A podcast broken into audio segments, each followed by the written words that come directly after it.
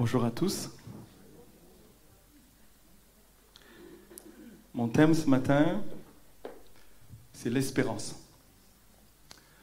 On s'est retrouvés hier euh, avec les stagiaires et cette prédication a été confirmée prophétiquement, sans qu'ils sachent le sujet.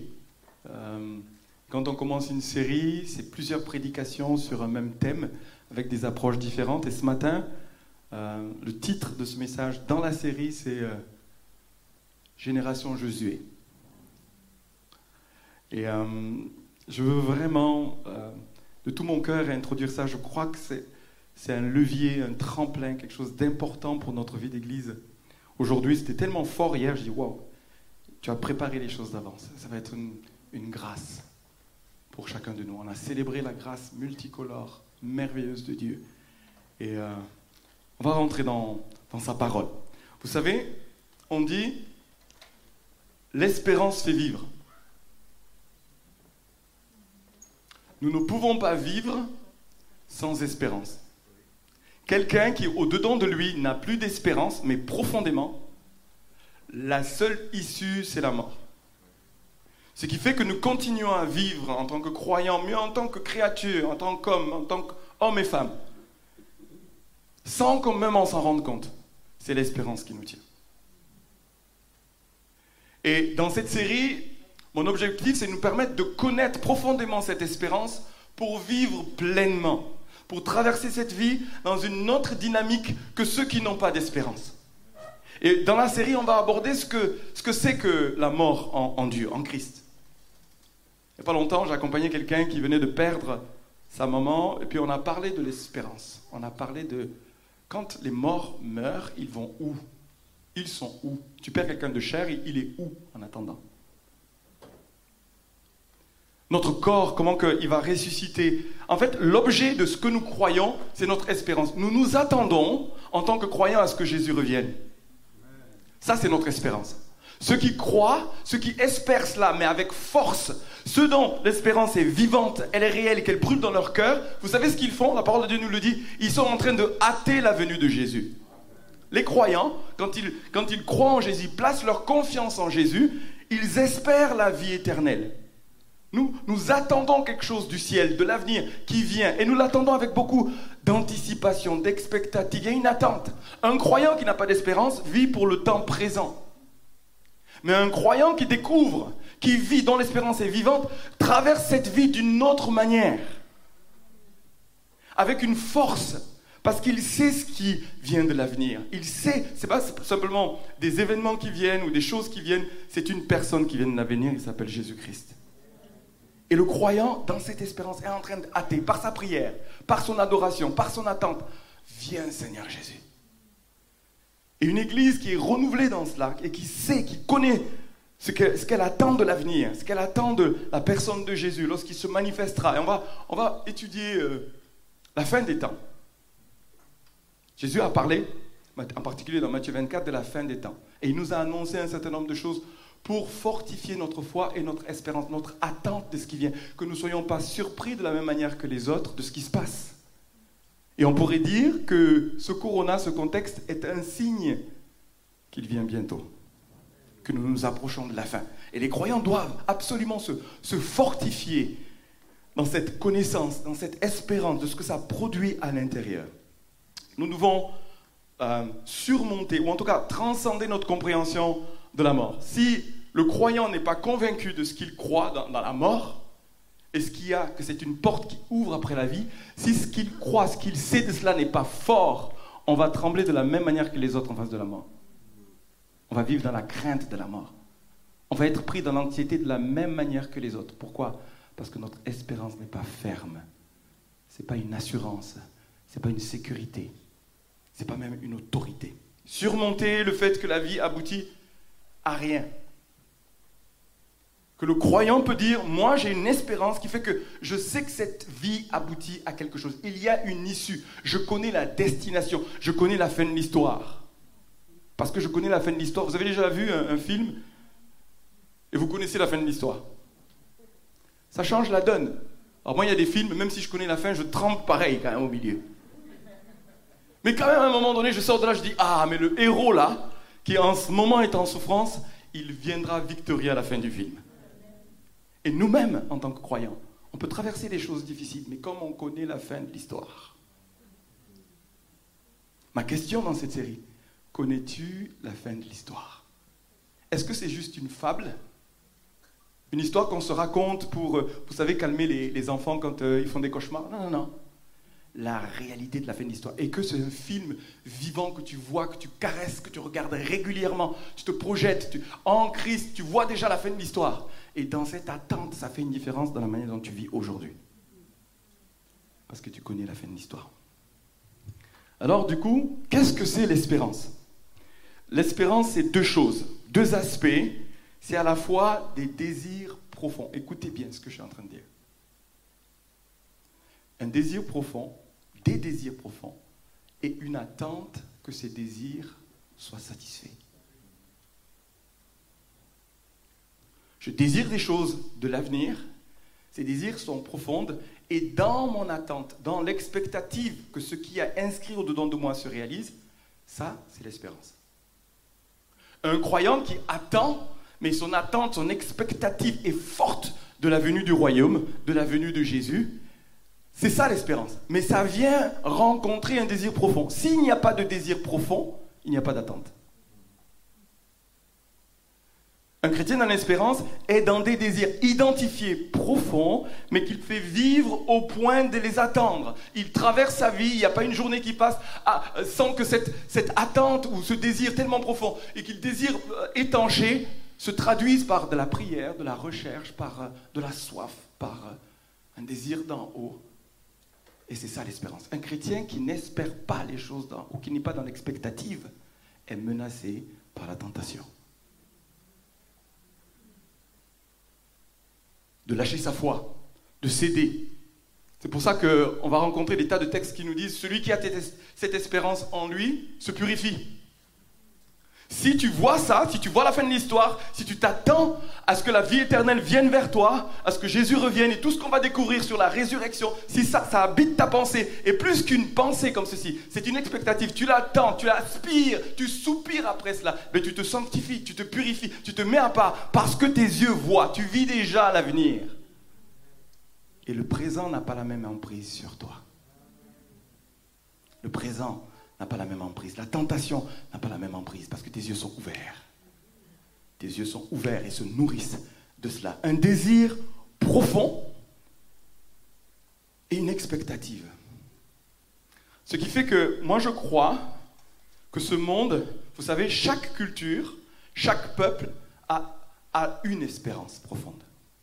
Il y a des siècles, il y a des saisons où on dit aux gens, sans qu'ils s'en rendent compte, qu'il y a une attente, une espérance. Moi, je crois que notre, notre culture, notre société a des espérances qui sont, qui sont placées, par exemple, par le développement de soi, la réalisation de soi. C'est comme si on nous disait, dans tes désirs profonds, si tu te réalises, si, si tu réussis à accomplir tes rêves, ce pourquoi tu es fait, le fameux développement personnel, tu vas atteindre, tu vas satisfaire les désirs profonds qui sont dedans de toi le matérialisme, la réalisation de soi peuvent être des espérances.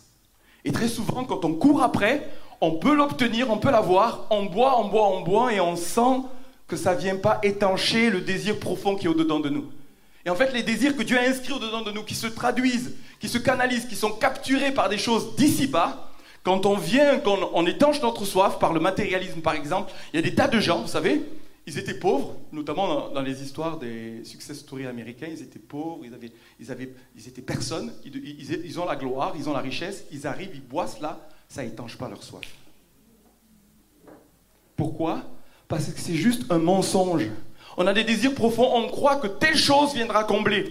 La gloire viendra combler, l'argent viendra combler. Quand on y arrive et qu'on boit, la soif est toujours là, le désir est toujours là. C'est quelque chose de bien plus fort qui ne peut être étanché qu'en Dieu seul.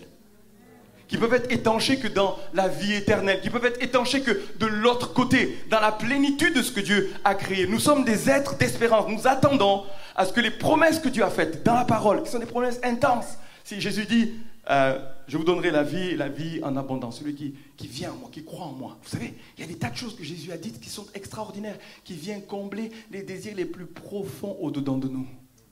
Il a dit, si quelqu'un a soif, waouh, ça c'est les désirs profonds. Si quelqu'un a des désirs ardents, profonds, qu'il vienne à moi.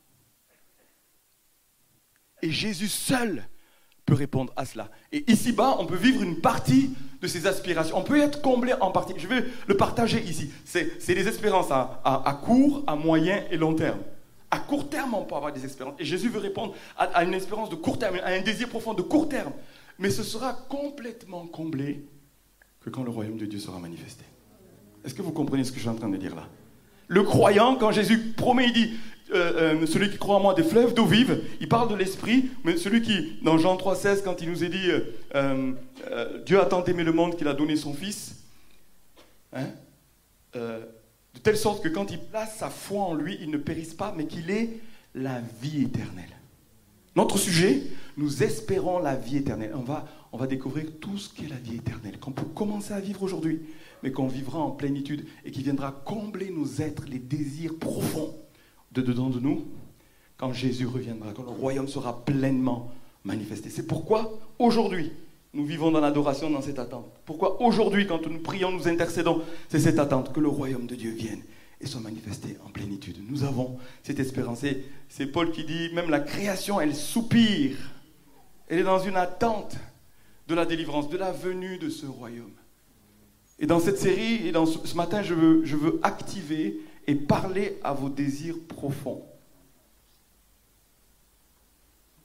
Tu as des désirs profonds qui ne sont pas encore étanchés. Tu as peut-être vécu des déceptions sur ces désirs profonds. Et le Saint-Esprit veut... veut J'ai reçu une parole ce matin et je crois que c'est à propos, au travers de cette prédication, comme, comme enlever la buée, tout ce qui, la fenêtre de ta foi et de ton espérance est embuée, tu vois plus le Saint-Esprit va ouvrir pour que tu vois, pour que tu vois que tes désirs profonds seront un jour étanchés.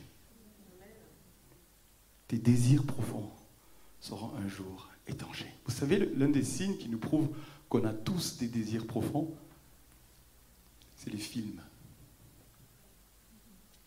Nous aimons aller regarder des films où il y a un héros qui gagne à la fin. Nous aimons regarder les films, notamment les films, euh, pour certains, à l'eau de rose, où il y a réconciliation, où l'amour est éternel. Pourquoi? Parce que ça répond à un désir profond dedans de nous. Vous savez, les films les plus, à grand succès, très souvent, on va retrouver toutes les grandes promesses d'espérance qu'il y a dans la parole de Dieu. Ne serait-ce qu'Avatar, Avatar, est un film dans lequel il y a beaucoup de, de points que la Bible, la Bible euh, annonce, promet. Comme la notion de, de, vie éternelle, de résurrection. Il y a tellement de choses à l'intérieur. Et c'est parce que ça correspond à des désirs profonds dedans de nous qu'on va regarder ça et qu'on applaudit. Parce que ça répond. Ça fait écho. Ça rappelle que nous nous attendons à ce qu'il y ait une justice éternelle que, nous nous attendons à un moment donné qu'il y, ait une délivrance, qu'un héros vienne, vienne nous délivrer, nous, peuple euh, euh, opprimés. Tout ceci, ça c'est les promesses qui font l'objet de l'espérance chrétienne. Alors, euh, je vais vous donner une illustration pour comprendre l'importance de l'espérance. Imaginez deux hommes qui ont exactement le même travail. Ils travaillent dans le, dans le même bâtiment, ils ont un même bureau, la même température, les mêmes conditions de travail, et on leur donne exactement les mêmes tâches à faire, tous les jours. Et puis, ils travaillent 35 heures, et au bout de la semaine, euh, on leur promet, au bout du mois, on leur promet à l'un 1000 euros. Mais à l'autre, deux hommes, hein, travaillent ensemble. Même condition, même travail. À l'un, on lui promet 1000 euros et à l'autre, on lui promet à la fin du mois 10 millions d'euros.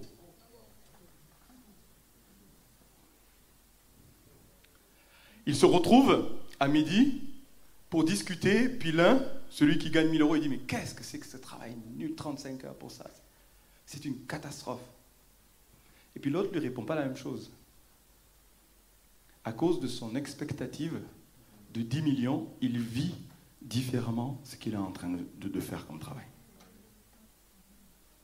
Je ne sais pas si vous me suivez là. Tu fais la même chose, tu vis la même chose, mais ton expectative de ce que tu es en train de faire n'a rien à voir. Voilà l'espérance. Si un croyant vit, traverse cette vie avec la misère de se dire à la fin ce sera juste 1000 euros, il sera aussi malheureux que le non-croyant. Mais parce que tu as la perspective que ce qui vient, la récompense de celui qui a placé son espérance en Jésus. 10 millions d'euros, c'est presque rien. Mais ça change ta manière. On peut supporter de travailler 35 heures. Quelque chose qui, dans le cadre, c'est une métaphore. Hein. Pour le croyant, ce qu'il est en train de vivre, il y a une relation profonde, mais il peut traverser des situations difficiles. Mais à cause de la vision, à cause de l'expectative, à cause de l'attente de quelque chose d'autre. Il y a une récompense, il y a quelque chose. Et la récompense, ce n'est pas simplement euh, un statut personnel, ce n'est pas un accomplissement personnel, c'est que le royaume de Dieu se manifeste.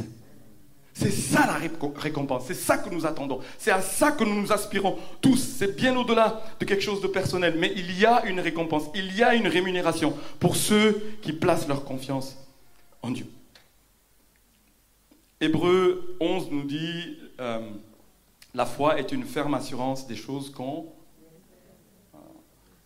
Je voudrais que nous le disions ensemble. La foi est une ferme assurance des choses qu'on espère. Le juste qui vit par la foi doit espérer.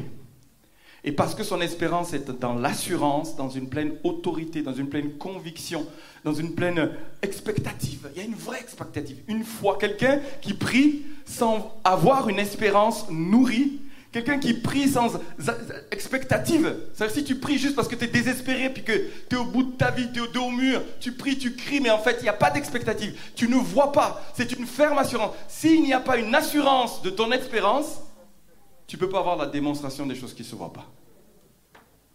Parce que la suite nous dit, la ferme assurance des choses qu'on espère, mais une démonstration de celles qu'on ne voit pas. Ce que tu espères, tu ne le vois pas encore, tu ne peux pas l'avoir. Sinon, tu, ce n'est plus de l'espérance. C'est là, tu l'as. Tu espères plus, tu l'as déjà. Mais parce que tu espères, mais qu'il y a une ferme assurance, une, sécurité, eh bien, quand tu pries, quand tu, attends, quand bien même tu ne le verrais pas, ça ferait une vraie différence parce que tu vas mourir dans une foi et une espérance vivante. Tu peux quitter, tu peux ne pas voir, mais tu as une espérance qui est vivante. Pourquoi? Parce qu'il y a une ferme assurance. Ton assurance, ton espérance n'est pas, pas branlante, elle est, elle est fondée véritablement sur les promesses de Dieu. Elle est fondée sur ce que Dieu promet. Elle est fondée sur je sais ce que c'est la vie éternelle. Je sais ce qui s'en vient.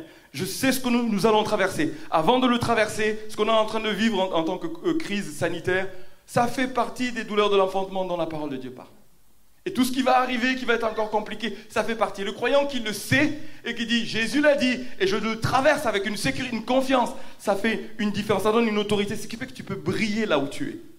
Et dans cette série, on va aussi dire, euh, aborder la question de dire, euh, soyez toujours prêts, dit Pierre, à donner raison de l'espérance qui est en vous. Les non-croyants autour de nous nous voient vivre.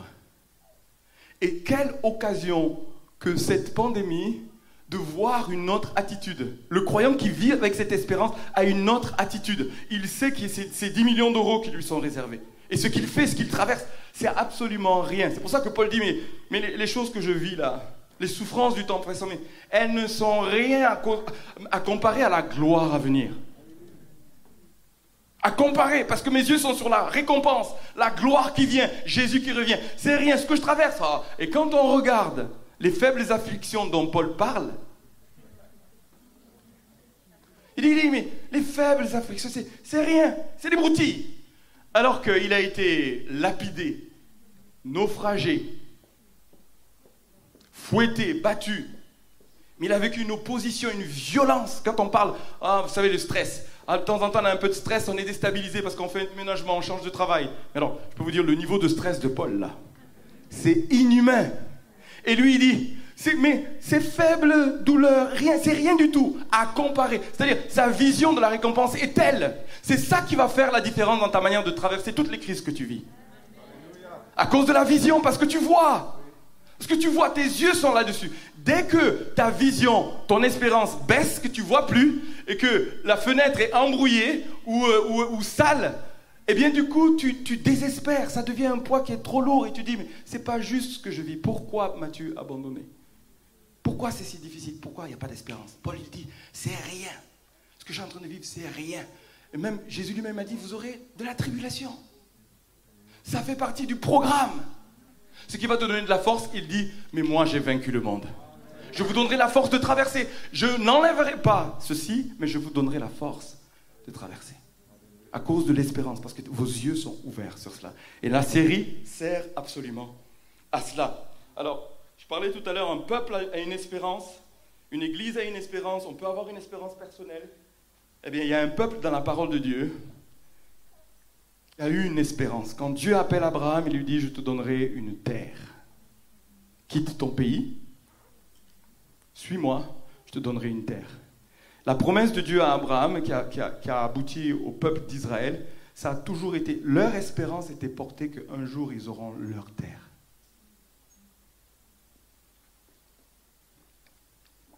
Canaan, le pays où coule le lait et le miel. C'est une expression que j'aime beaucoup. Qu'est-ce que Dieu nous promet? Il nous promet un pays, imaginez, imaginez-le, mais physiquement, faites preuve d'imagination. Un pays où le lait coule, où le miel coule. Ça parle d'abondance. Ça parle, du lieu où le royaume de Dieu se manifeste. Pour nous, aujourd'hui, quand on est sauvé, quand Dieu nous délivre de l'Égypte, et puis qu'il veut nous transporter dans son royaume, le fils de, son fils de son amour, il nous conduit dans Canaan. Il nous conduit dans la terre promise, le lieu où il y a l'abondance. Si tu ne l'as pas ici, il existe un pays où Dieu a promis que ça y sera. Si tu ne l'as pas ici, il existe un pays. Si c'est euh, au niveau de ton corps, de ton âme, ça peut être au niveau des relations, ça peut être au niveau physique, ça peut être au niveau de ton travail. Il existe un Canaan pour toi. Un lieu où il dit, où le lait et le miel coulent, et coulent en abondance. Le peuple d'Israël a été fondé sur la promesse et puis cette terre a fait l'objet de leur espérance pendant des siècles, 400 ans d'attente du peuple d'Israël en Égypte. Et puis quand Dieu a délivré Israël de l'esclavage, Moïse les, a conduits au travers du désert. Et puis ils ont commencé à murmurer, ils n'ont pas eu une bonne attitude.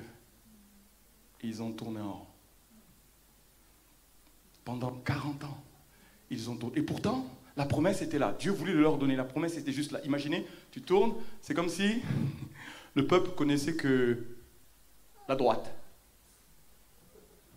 ne connaissait pas d'aller à gauche ou en face pour, pour rentrer dans le pays promis. 40 ans, tu passes juste à côté et tu repars pour un tour. Tu passes juste à côté et tu repars pour un tour. J'ai une bonne nouvelle ici. Moi, je crois que l'Église de Dieu dans cette crise, juste avant ça, on tourne en rond, on tourne en rond. Je ne dis pas que de temps en temps, on ne va pas prendre une part de l'héritage, mais nous vivons ici. Vous savez, le peuple d'Israël, dans le désert, il vivait des miracles quand même. Dieu pourvoyait à leurs besoins. La manne. Ils buvaient à un rocher, s'il vous plaît. C'est quand même extraordinaire. Et, certains croyants croient que c'est la destination finale. Non C'est pas tourner en rond, puis de temps en temps voir la puissance de Dieu. Ils voyaient la colonne de feu, ils voyaient la nuée, ils voyaient la gloire. Dieu se manifestait sur Moïse, il parlait face à face. Et puis son visage était transformé. Il vivait des choses extraordinaires. À un moment donné, il y a eu une épidémie. Des serpents qui les ont piqués, puis un miracle se produit. Ils ont vécu miracle sur miracle, mais il se trouve qu'ils n'étaient pas dans le pays promis. L'église d'aujourd'hui, Dieu est en train d'appeler une nouvelle génération, la génération Josué.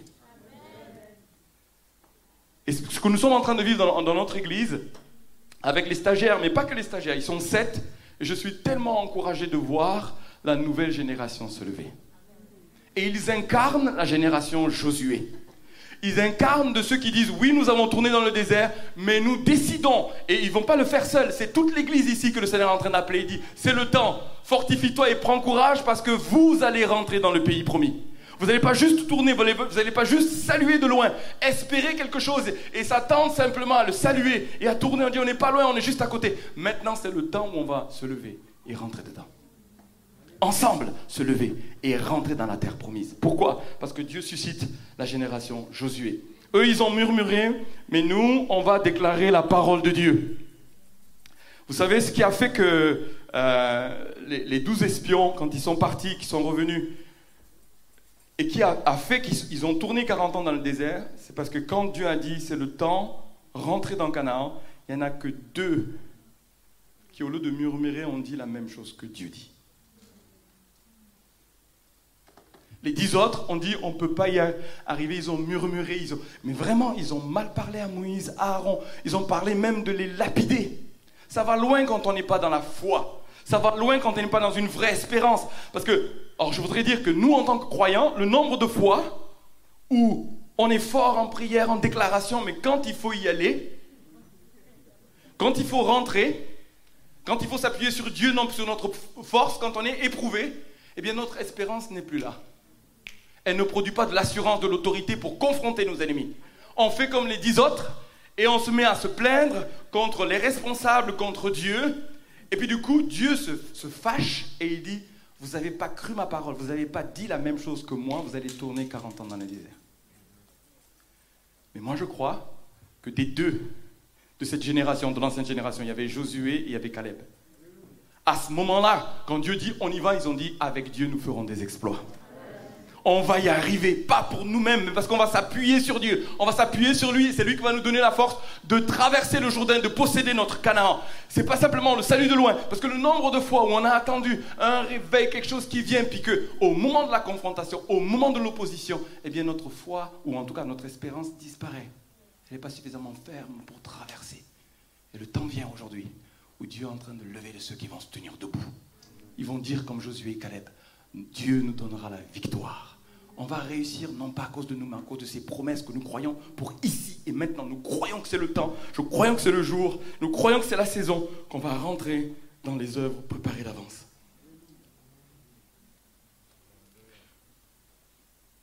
La génération Moïse a vu la terre promise seulement de loin. Ils ont juste entendu parler du pays. Ils ont même entendu qu'il y avait des grappes qui étaient, aussi, qui étaient tellement grosses qu'il fallait les porter sur les épaules. Les espions ont ramené des grappes. Waouh Et on peut parler de ça, waouh, c'est génial, c'est super. Aujourd'hui, notre espérance est éprouvée et on va rentrer dedans. Vous savez, quand on s'est installé ici, on a, d'abord été dans un hôtel, nous, Église Clé, il y a 25 ans. Après, on a déménagé aux rues du Latium. Il y avait quoi Une soixantaine de personnes, non, jusqu'à 120 personnes dans cette salle. Et puis on est arrivé ici, l'église a grandi. Et puis est arrivé un moment, il y a, il y a deux, trois ans, le Seigneur m'a montré qu'on n'allait pas déménager directement dans un bâtiment plus grand, parce que c'est de gloire en gloire. On était 60 dans le premier bâtiment à l'hôtel, 120, ici à 220. La suite, vous savez ce que c'est? La possession pleine de, de Canaan, c'est qu'il y ait plein de groupes qui remplissent notre département.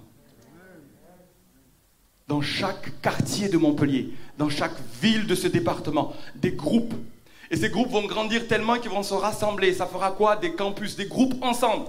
Vous savez, on n'a pas besoin de, multiplier, d'agrandir ici, mais il suffit qu'il y ait d'autres groupes, imaginez, qui remplissent tout ce département, qui viennent de clés, qui prient ensemble, qui s'attendent à ce que le royaume de Dieu soit manifesté. On a commencé, Philippe Jauré, avec toute une équipe, à implanter ici, avec Hervé Guillois. Par la suite, il y a des gens qui prennent le témoin, et il arrive un temps, je l'annonce, je le proclame, où on va rentrer dans Canaan pleinement la vision que Dieu a montrée, la vision que Dieu avait donnée. Vous savez, le rêve de Philippe Jauré, je vais vous le dire, on est entre nous. Hein.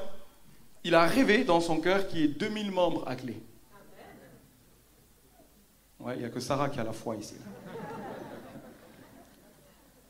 Et je, pense que, quelqu'un a dit c'est petit. Qui c'est qui a dit c'est petit?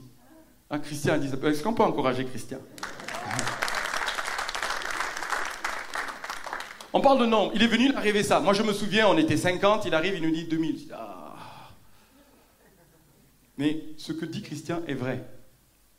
Là où Dieu veut nous envoyer, si nous rentrons dans Canaan, quel que soit ce qui peut paraître inatteignable, quel que soit le géant qui nous dit aujourd'hui c'est pas possible, s'il y a une espérance au-dedans de nous, nous dit Dieu a planté une semence, et la clé est une ouverture pour libérer les captifs de cette ville. Et nous, on va rentrer dans ce que Dieu, a, préparé d'avance. Et on va se lever comme Josué, dans la foi, et pas être intimidé. Vous savez, euh, il n'y a pas longtemps, on a entendu la, notion de charte de laïcité.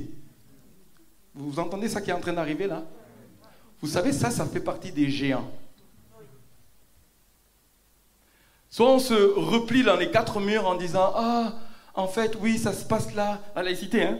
Je pense, pour moi, c'est une vraie clé. Ça a été une bénédiction dans l'histoire, parce qu'il s'agit de, ne pas confondre euh, euh, l'autorité, la politique, avec le royaume de Dieu.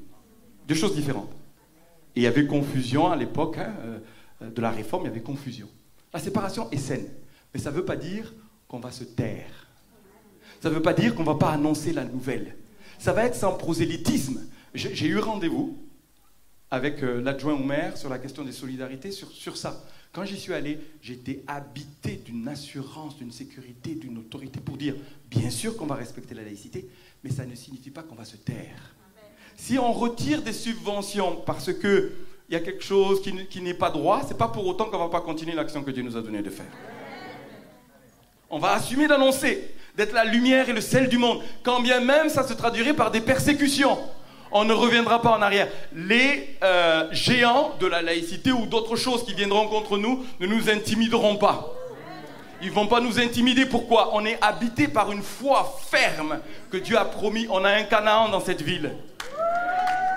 L'église clé a un Canaan dans cette ville. Et la génération Josué se lève. Elle se lève avec foi pour prendre possession de ce que Dieu nous a déjà donné en Jésus-Christ. Alléluia. Est-ce qu'on peut acclamer le Seigneur ensemble? Acclamons le Seigneur ensemble.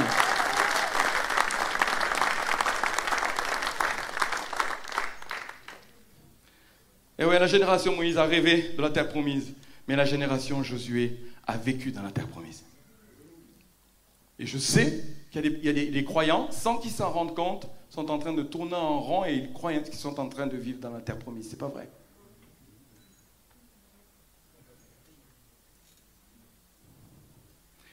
Alléluia. Des fois, il y a des pensées qui nous traversent, de dire que ce dont on rêve, ce dont on parle ici n'arrivera pas. Vous savez, c'est des, des, luttes, c'est des combats. Ça se passe ici. Josué et Caleb ont gagné ici. Josué et Caleb ont parlé, on va y arriver ici. Et les deux sont rentrés dedans. Hein. Les deux sont rentrés dedans. Ça se passe ici. Oh, mais est-ce que c'est possible? Hier, on a vécu un temps vraiment fort où Dieu était en train de me rappeler. Ça fait des années que j'attends cela. Je dis, je le vois, je le sais. La génération Josué se lève. Parce que c'est le temps. Fortifie-toi et prends courage. Tu vas posséder tout lieu que foule la plante de ton pied. Je te le donne. Je te le donne. On va le posséder ensemble. Alléluia. On va pas juste espérer des percées, mais on va vivre des percées et pas juste pour un temps. Dieu va nous établir pour dominer, pour pleinement occuper la place et servir. Servir cette ville. Servir là où Dieu nous a placés. Vous savez, la vision des groupes, c'est une, vraie vision de croissance par influence. Croissance géographique. On pourrait vouloir ici qu'il y ait 2, 3, 5, 10 cultes. Mais imaginez là où partout où les groupes vont se former, la présence de Dieu se manifeste. Les anges de Dieu montent et descendent. Il y a des guérisons, il y a des délivrances, il y a, le salut qui se manifeste partout où ces groupes vont y être. Parce que c'est vous que Dieu veut susciter pour implanter ces groupes. C'est vous, chacun de vous. Le Seigneur veut se servir de vos maisons, des lieux où vous êtes. Et là, qui va pouvoir s'opposer au développement du peuple de Dieu? Ainsi impossible. Parce que c'est organique, ça dépasse le cadre juste d'un bâtiment. Ça prend une mentalité, ça prend une génération qui dit nous, nous voulons le vivre. Et, ça prend évidemment les, stagiaires, mais ça prend l'équipe de direction, ça prend tous ceux qui sont là de bonne volonté, qui se lèvent et qui disent on veut le vivre. On veut le vivre.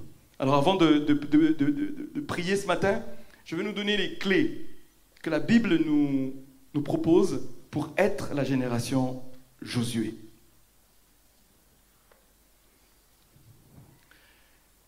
Et c'est une vraie grâce dans Exode, où on peut dire, mais comment se fait-il que Josué, quand il est envoyé avec Caleb, il a cette attitude? Alors peut-être que je vais rappeler cela pour ceux qui ne connaissent pas bien cette scène, cet épisode biblique. Euh, les douze espions sont envoyés, ils reviennent, les dix décrivent euh, le pays disant, c'est un bon pays, c'est sûr, mais il y a des géants, etc. Et on se retrouve avec Josué et Caleb qui, eux, prennent position ils déchirent leurs vêtements, ils, font, ils posent des actes extraordinaires que Dieu veut que nous nous posions ensemble. Tout nous dit, on ne va pas y arriver, mais avec Dieu, on va y arriver. Pour les deux, pour Caleb, on ne sait pas ce qu'il a vécu dans le passé, Comment se fait-il que Caleb a cette attitude? D'où vient que Josué ont cette attitude tellement différente des dix autres? La clé, c'est quoi? Parce qu'on pourrait dire, ah, aujourd'hui je décide d'être Josué et Caleb, mais qu'est-ce qui va se passer en face de l'ennemi De l'opposition, des géants? Les opportunités, on va les voir, mais on va avoir des difficultés. Alors je voudrais nous, nous, amener dans Exode 33, 11. Je ne sais pas si tu, ça peut se projeter, sinon je vais le lire, mais Exode 33, 11.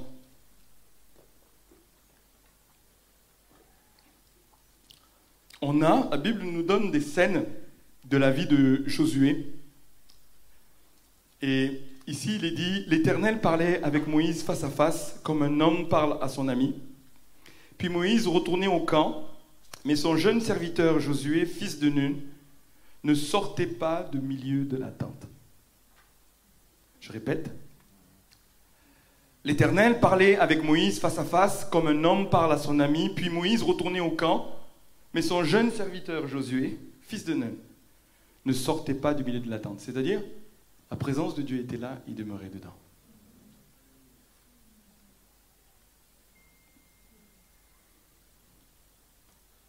Ce qui fait que ta vision est claire sur tes ennemis, c'est que tu vois la grandeur de ton Dieu. Pour pouvoir voir un ennemi qui est plus grand que toi et lui dire, lui là, je vais le terrasser, il faut que tu demeures dans sa présence. Il faut que tu demeures. Moïse s'en va, lui il est tout le temps là. Imaginez Josué imbibé de la présence de Dieu. Dieu est là. Il demeure dans la tente. Il ne demeura pas dans la tente parce qu'il avait peur de sortir, mais parce qu'il cherchait la présence de Dieu. Et l'invitation pour la génération Josué, c'est de demeurer dans la présence de Dieu. L'invitation pour nous, dans cette saison, c'est de tremper, de tremper tellement dans la louange, dans l'adoration personnelle, comme en groupe. On a vécu hier, depuis la rentrée, euh, je ne sais pas qui c'est qui a participé aux espaces de prière dans notre église, là, le mercredi? Qui c'est qui peut témoigner de la mesure de la présence de Dieu? Une mesure bien plus forte pour moi que ce qu'on peut vivre dans nos cultes ici. Dieu est là. Je me souviens d'une fois, euh, il y a 15 jours, on commence, on devait être, je ne sais pas, une vingtaine. Je plaque juste un accord, mais Dieu, c'était un chant que je voulais prendre. Le chant a dû durer toute la réunion. Un chant. Du début à la fin, Dieu, la comme si les anges étaient en train d'adorer avec nous. La présence de Dieu. Il ne s'agit pas de prier notre culture d'église, il ne s'agit pas de demander d'arracher simplement. Non. C'est que notre espérance, notre sécurité soit dans l'assurance. On peut adorer en disant Dieu combat pour nous. On peut adorer Dieu en disant tu es puissant, on a confiance en toi. Et il agit, il a déjà agi. C'est une foi qui est sécure, c'est une espérance qui est profonde. Et on adore. Et plus on adore, comme Josué, dans sa présence, qu'est-ce qui se passe? On est là en train de le contempler. Lui, voyez, euh, euh, euh, Dieu parlait à Moïse face à face. Et il est là, Seigneur. Tu es merveilleux, tu es glorieux. Et il, s'imprègne de sa présence. Parce qu'il s'imprègne de sa présence. Quand l'ennemi est là, quand tu vois le géant, tu le vois de la présence de Dieu. Tu le vois de la grandeur du Dieu que tu es en train d'adorer. Et là, dans le feu de l'action, c'est pas dans la prière, dans le feu de l'action, il est tellement imprégné de la présence de Dieu que lorsqu'il se met à parler, ce qui sort de sa bouche, c'est ce qu'il vit dans la présence de Dieu. Mon Dieu est grand. Mon Dieu est puissant. Il nous donnera la victoire. Parce que j'ai contemplé l'éternel des armées. J'ai contemplé le Tout-Puissant. Je connais sa présence. Je vous invite à nos réunions de prière. vous savez, on, envisage, parce qu'on commence à être trop petit dans la salle polyvalente, de faire les réunions de prière ici.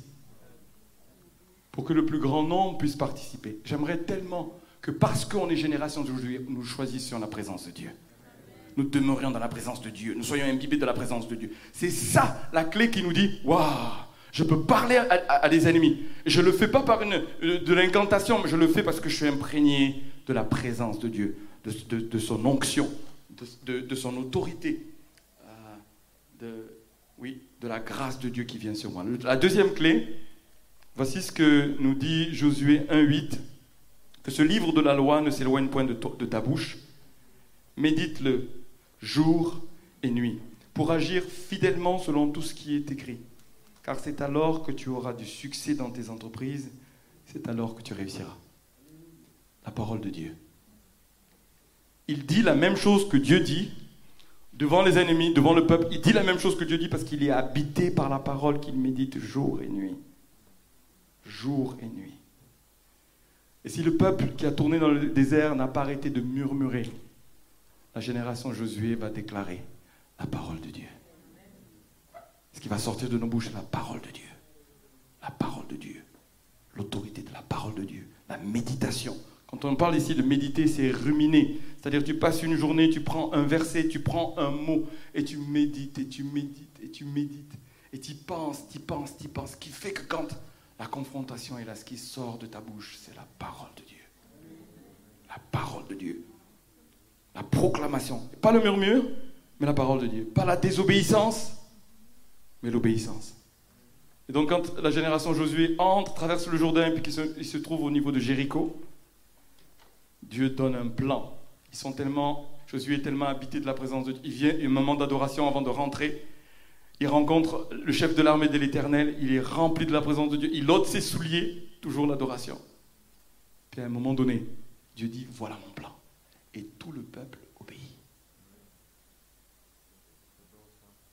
Tout le peuple obéit. Vous allez tourner sept fois. Imaginez 3 millions de personnes qui tournent dans le silence. Ah, il y a une, grande différence avec la génération Moïse. Ils tournent dans le silence. À un moment donné, pousser des cris, poussent des cris. Les murailles tombent parce que c'est Dieu qui combat. Parce que c'est Dieu qui combat. Alléluia. Je vous invite à vous lever.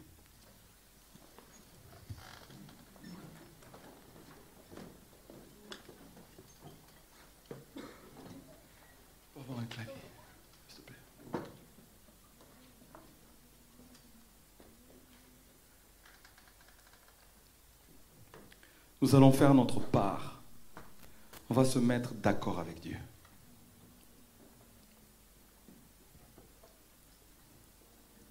Nous vivons une saison particulière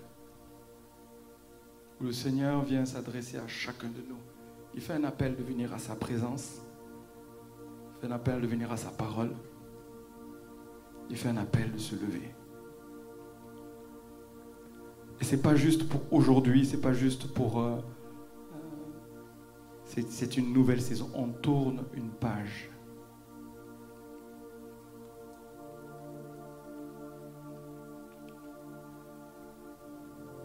On prend position devant lui.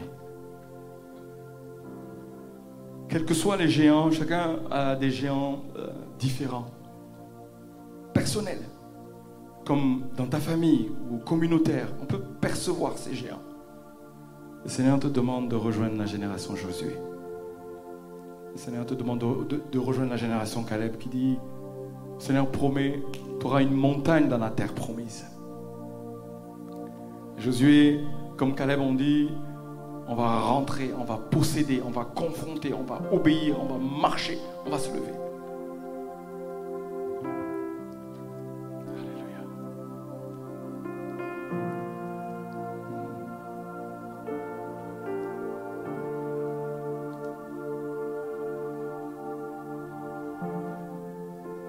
tout à l'heure euh, l'ange de l'Éternel qui vient au moment de rentrer dans la terre promise. Il se présente comme le chef de l'armée de l'Éternel. C'est Jésus-Christ que je crois ce matin est en train d'arriver pour dire, c'est le moment de rentrer dans la terre promise, de former comme une armée qui obéit, qui, qui se met à ma suite, qui me suit. Et c'est l'épée dégainée qui est là au milieu de nous. Je crois que le lieu sur lequel nous nous tenons est un lieu saint à cause de sa présence. Et nous demande de doter nos souliers, je ne vous demande pas de le faire physiquement, mais doter nos souliers parce que le lieu sur lequel nous nous tenons est un lieu saint. Un moment saint. Un moment de convocation, un moment de mobilisation où on prend conscience c'est le temps où nous allons entrer, tourner la page du passé. Le temps du désert est terminé. Le temps de tourner dans le désert est terminé. Le temps de rentrer dans Canaan maintenant, pour toi maintenant, et d'une vraie espérance des choses qui viennent. Le Seigneur te t'ouvre les yeux pour voir ce qu'il y a non seulement dans Canaan, mais dans l'éternité.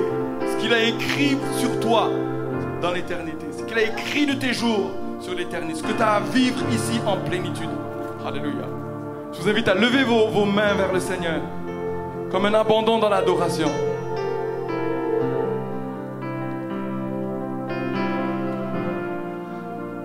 Je laisse le passé derrière moi. Je laisse la déception, l'attente, l'expectative qui n'a pas été rencontrée, qui fait que mon cœur c'est comme serré, mon cœur c'est comme endurci. J'abandonne cela. J'accepte de me lever avec la génération Josué qui va entrer en toute humilité, mais qui va entrer dans la terre promise. Voir l'accomplissement de tout ce qui a été semé dans les larmes, ceux qui ont prié, qui ont attendu. Le temps de l'accomplissement est là. Le temps de l'exaucement est là. Je le déclare. Je le déclare au nom de Jésus-Christ. Seigneur, ce matin, nous choisissons ta présence comme Josué a choisi ta présence. Nous choisissons l'attente de la rencontre nous ne voulons pas fuir cela, mais nous venons vers toi. Merci de ce que tu, tu dis que, que tu te laisses trouver par ceux qui te cherchent et ceux qui te cherchent de tout leur cœur. Alors, nous voici, nous voulons demeurer dans ta parole, nous voulons demeurer dans ton amour, nous voulons demeurer dans ta présence. Et je prie, Seigneur, que nous voyons de plus en plus ta main agir, juste parce que nous ôtons nos souliers, que nous, nous, fléchissons le genou devant toi, nous te reconnaissons comme le chef de l'armée, celui qui combat pour nous, celui qui a déjà triomphé de nos ennemis, c'est nous rend plus que vainqueurs dans tout ce que nous traversons. Oui, nos yeux sont sur toi. Alléluia. Et merci de renouveler nos pensées, de nous transformer par le renouvellement de l'intelligence pour croire avoir une espérance vivante, une expectative renouvelée. Le Seigneur renouvelle l'expectative, l'attente que son royaume se manifeste.